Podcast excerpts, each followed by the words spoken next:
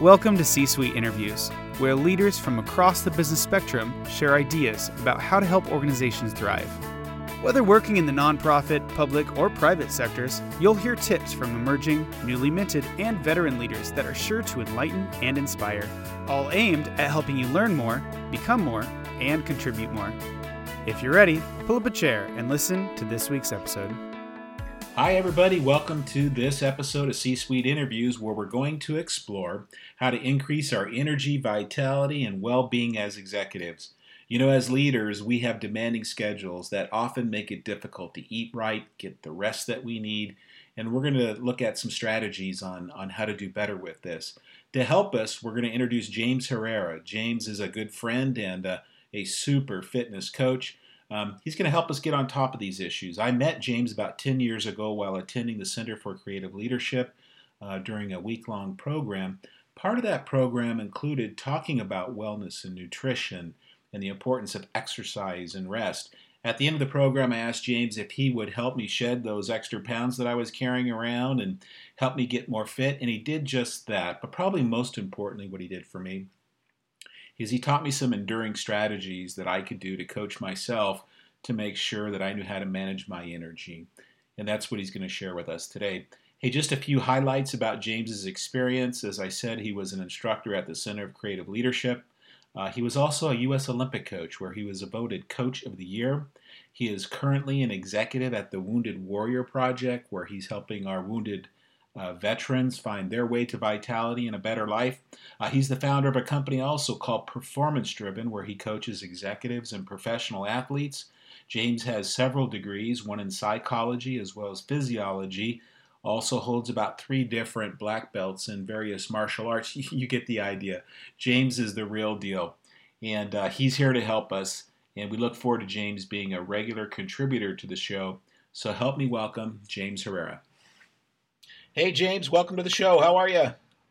Oh, great. Uh, hanging out in Colorado Springs this evening, but had a really good day. Hey, that's good to hear. You know, on the intro coming into the podcast, I explained to our listeners that you and I met about a decade ago at CCL, and and you really helped me to kind of up my game and get my wellness going. And um, I thought maybe to help our listeners know a little bit more about you, more than the intro, just take two to three minutes and explain to us how you go from coaching professional athletes to helping executives with their wellness and their energy. How'd that come about? Yeah, absolutely. So, I mean, I, I grew up with a passion for sports. You know, I, I did, God, so many different things growing up uh, BMX, skateboarding, swimming, football, boxing, and a, and a whole bunch of others. And I continued to play pretty hard through college. Um, I was in grad school in a psychology program. And at some point, during that time, I realized I didn't want to follow that path, and I, I shifted into exercise physiology, uh, where I knew my passion was. Um, I had been doing some coaching in various formats with my younger brothers and my son, and I just realized that I had a huge passion for coaching. Um, so I started to follow down that path, and I was doing some coaching and teaching at the University of Texas El Paso. Uh, right around that time, I I thought I was going to potentially enter a career in law enforcement, and I was going through hiring processes with the DEA and FBI, and I decided to go to Colorado on a whim and take this pretty low paying coaching internship that was it was just kind of a gamble and I really wanted to see whether there was something I really wanted to do. Um, I had been to Colorado before. I knew I loved the mountains. Uh, I was going to work in the cycling world, uh, coaching cyclists and triathletes and runners and you know a whole bunch of endurance athletes. So I gave it a shot and it went incredibly well. Uh, realized I was even more passionate than I thought I would be. Got really entrenched in that world for a number of years. Uh, decided to start my own business at one point. Uh, left that organization and started coaching and consulting and a mutual friend introduced me to someone that was heading up the fitness division at the Center for Creative Leadership. Uh, he was a guy that uh, this other friend and I knew from the Olympic Training Center.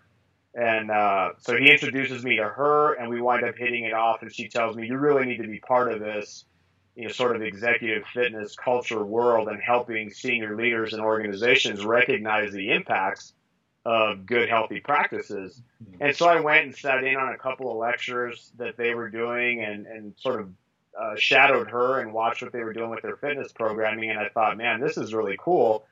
I saw all these similar behaviors in senior executives and personality traits that I saw in elite athletes.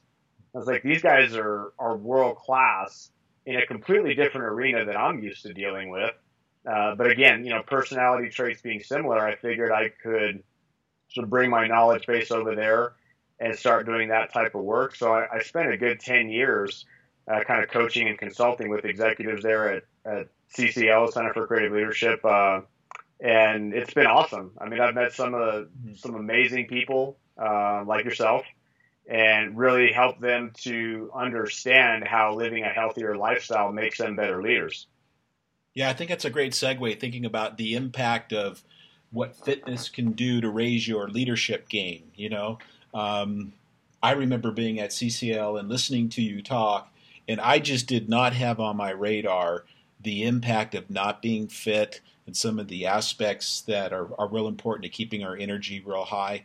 For example, one of them is the impact on your cognitive ability, how well you can think and how clearly you can think.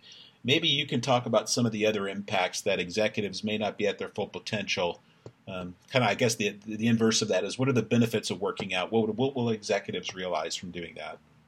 Yeah, absolutely. So, you know, we're relating it specifically to executive behavior outcomes, there's there's a huge amount of research supporting the impacts of physical activity on various cognitive functions. A um, couple of really good reads that helped me understand these impacts better. One was the the Brain Rules by John Medina, and then there's another really good one called Spark uh, by two authors, uh, Ratey and Hagerman. And so, anyways, when we look at impacts of exercise on cognitive functions, you're talking about short and long term memory, problem solving, uh, fluid intelligence, which means connecting the dots, uh, creativity, attention span, alertness. And then you can look at a whole host of other things that, you know, we're not really thinking about, but improvements in mood, in confidence, in your energy levels, and then also improving your sleep patterns.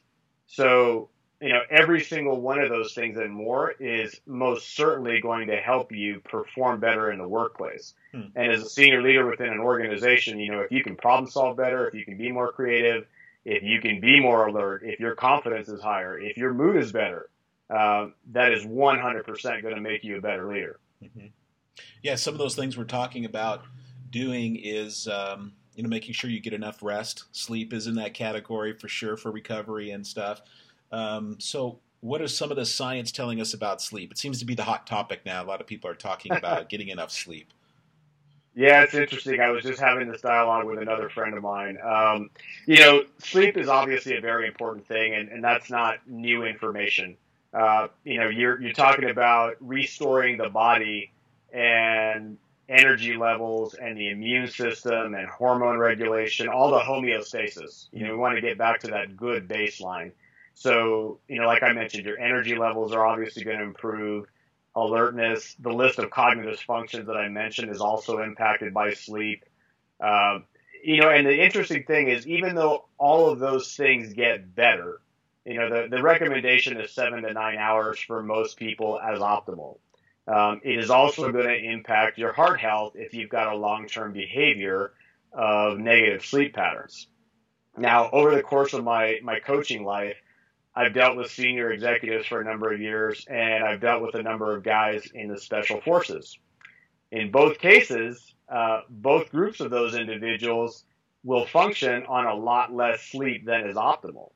So it's an interesting question because you know when you ask about is sleep going to improve things, 100%.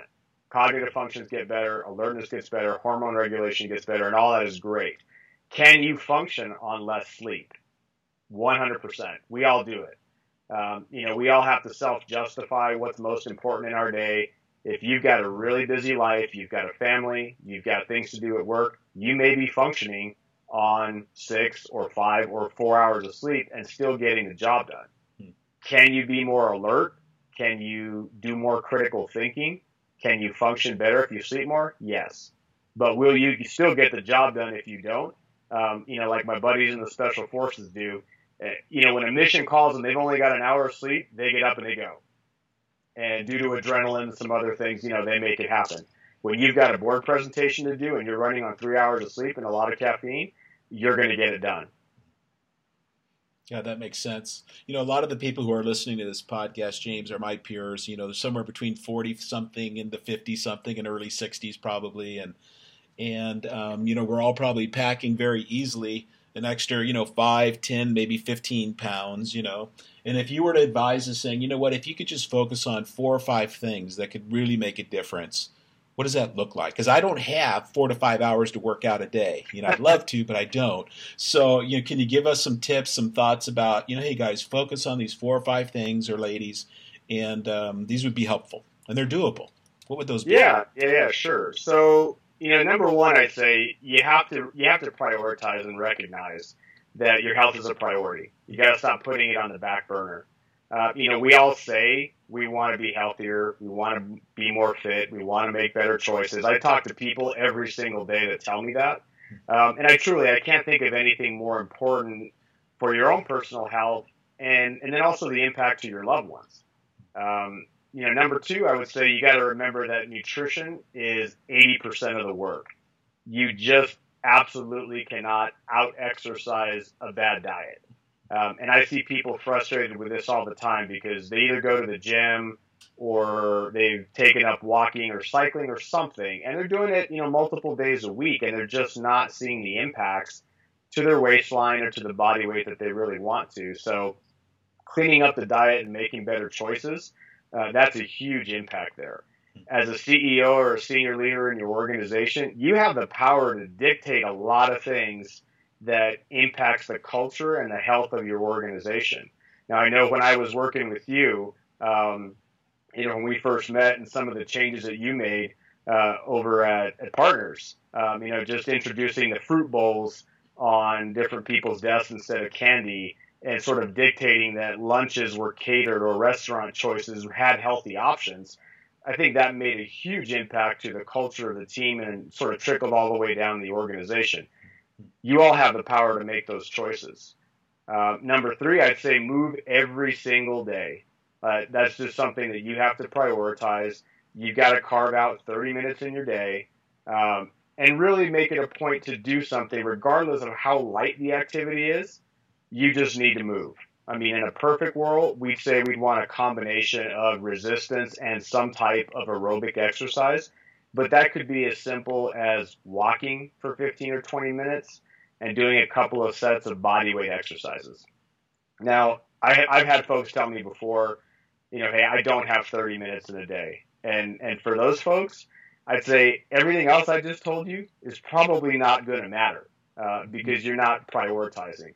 But if you move for 10 or 15 minutes, is that better than zero? Absolutely. You know, you've got to prioritize and you've got to carve out that time. Uh, another thing I'd say is don't be afraid to pick up the pace. You know, we we tend to get in these ruts of sort of dog walking pace or very benign level exercise, and, and you know we can talk more about intensity, but higher intensity work is where you get the biggest bang for the buck. Um, and that that's all relative to the individual. So high intensity for one person might be sprinting, whereas for another person it might just be picking up the pace and they're walking and getting their breathing slightly bit more elevated than what is normal. But doing that higher intensity exercise is going to burn more calories. You're going to do more in a shorter period of time, which most executives that I know don't have a whole lot of time on their calendar. So again, we're talking about the biggest bang for the buck there. Mm-hmm. Uh, I would also say find modes of accountability. You know, whether that's a spouse, significant other, your kids, your friends, or even online modes of challenges or apps. You know, all of those things are ways to make your fitness routine a bit more accountable. You get home and you go walk the dog. Well, your dog needs exercise too. Uh, that's a mode of accountability there. You get your kids on the bikes, teach them that moving is a healthy practice. That's something that, that mom and dad just like to do as part of their normal routine. That pays dividends way down the road because that's something that they're going to internalize.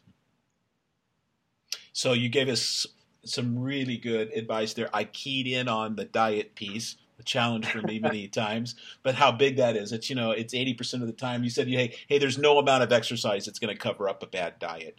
So if I wanted to get better with my diet, you know, there are so many fad diets out there. There are so many packaged foods that are, you know, slim this, good this, low fat this. And, you know, if I wanted to get started in heeding your advice about, hey, I'm going to eat better, I'm going to start cleaning this up, how would you go about doing that? Like, what, what do you do with that?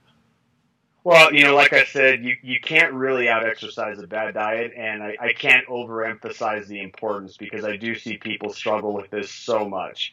Um, you know, one big misconception I would say is there's not only one way to eat.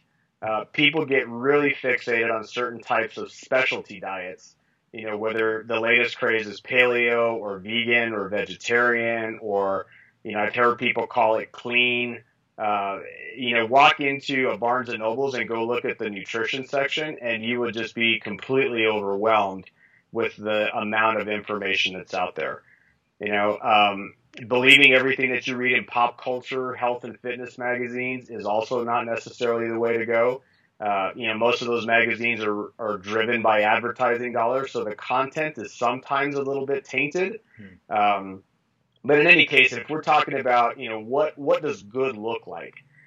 We're talking about real food. You know, this is, this is really plain and simple. It's stuff that, you know, if your, if your grandmother walked into the grocery store, she'd know what it is uh, things that don't have a label, you know, fresh produce, uh, meat, dairy, things like that that are not overly processed. Uh, we, you know, I I eat a, a, a, certain variety of foods that is sort of acceptable to me, but I choose to eat as clean as I possibly can. And it doesn't really matter if you are a vegetarian or an omnivore or whatever type of food choices you like, but simply looking for the cleanest choices of those options is always going to be your best bet. Hmm. So if I don't if I don't see it in a package, if I don't see it in a can, um, I'm gravitating towards those aisles of the store. I'm shopping on the perimeter of the grocery store. I'm buying things that you know came out of the ground. They might have walked or run or flown or swim, uh, but generally speaking, I'm looking for things without labels, without labels as much as possible. Um, one of the other things is that a lot of my questions um, today have been about, you know, James, tell us about what to do, right? Certain workouts, certain ways of thinking about fitness or nutrition or those things. And many of our listeners, we have a wonderful benefit, an executive benefit that they'll pay for executive, I mean, not executive coaching, but um, fitness coaching, or we have dollars that we can put towards exercise machines to get reimbursement because our organizations understand that matters. That's important, and we want to support you in that. So if you're out there and you're thinking about, hey, you know what, I'm going to hire me a coach to work with, do you have any advice about how to approach that? How do you find a good person to partner with as a coach, and how do you think about that? Yeah, you know, there's there is fitness coaches and personal trainers all across the board in terms of levels of performance. Um, you'll see A, B, and C level personal trainers, just like you see CEOs and managers and plumbers and the barista at Starbucks. Yeah. You know, some are some are great and some are just barely, you know, skimming the surface. Um, you know, and some are really, really good at knowing their movement patterns and special adaptations for injury needs or, you know, you've got a lower back issue, you've got knee issues, you've got things that you've developed over time you know how to how to modify around that, how to motivate an individual, um, and then others are just going to hand you weights and count your reps and, and waste your money. Um, and I've seen the whole gamut, you know, from top to bottom. So some of the certifications that are reputable from organizations like the National Strength and Conditioning Association or the American College of Sports Medicine, those are those are a place to start. Um, that is not the definitive, but those are places to start. They ensure the individual's got a college degree in some type of exercise science. Their credentialing process is a little bit more lengthy and reputable. Um, so you're starting a little bit higher there. I would ask a lot of questions and interview them just like you would interview a new hire within your organization. Um, you need to connect with their personality, their intellect, their communication style if you're going to get the most out of the relationship.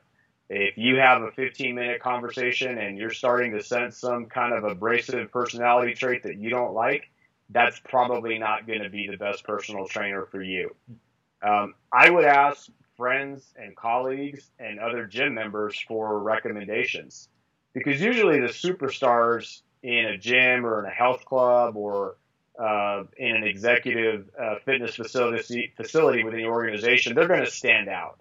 Like people know who those peak performers are, and they're readily able to identify them. So those are just some of the things that I do uh, when I'm referring a, a client, you know, an executive to a personal trainer.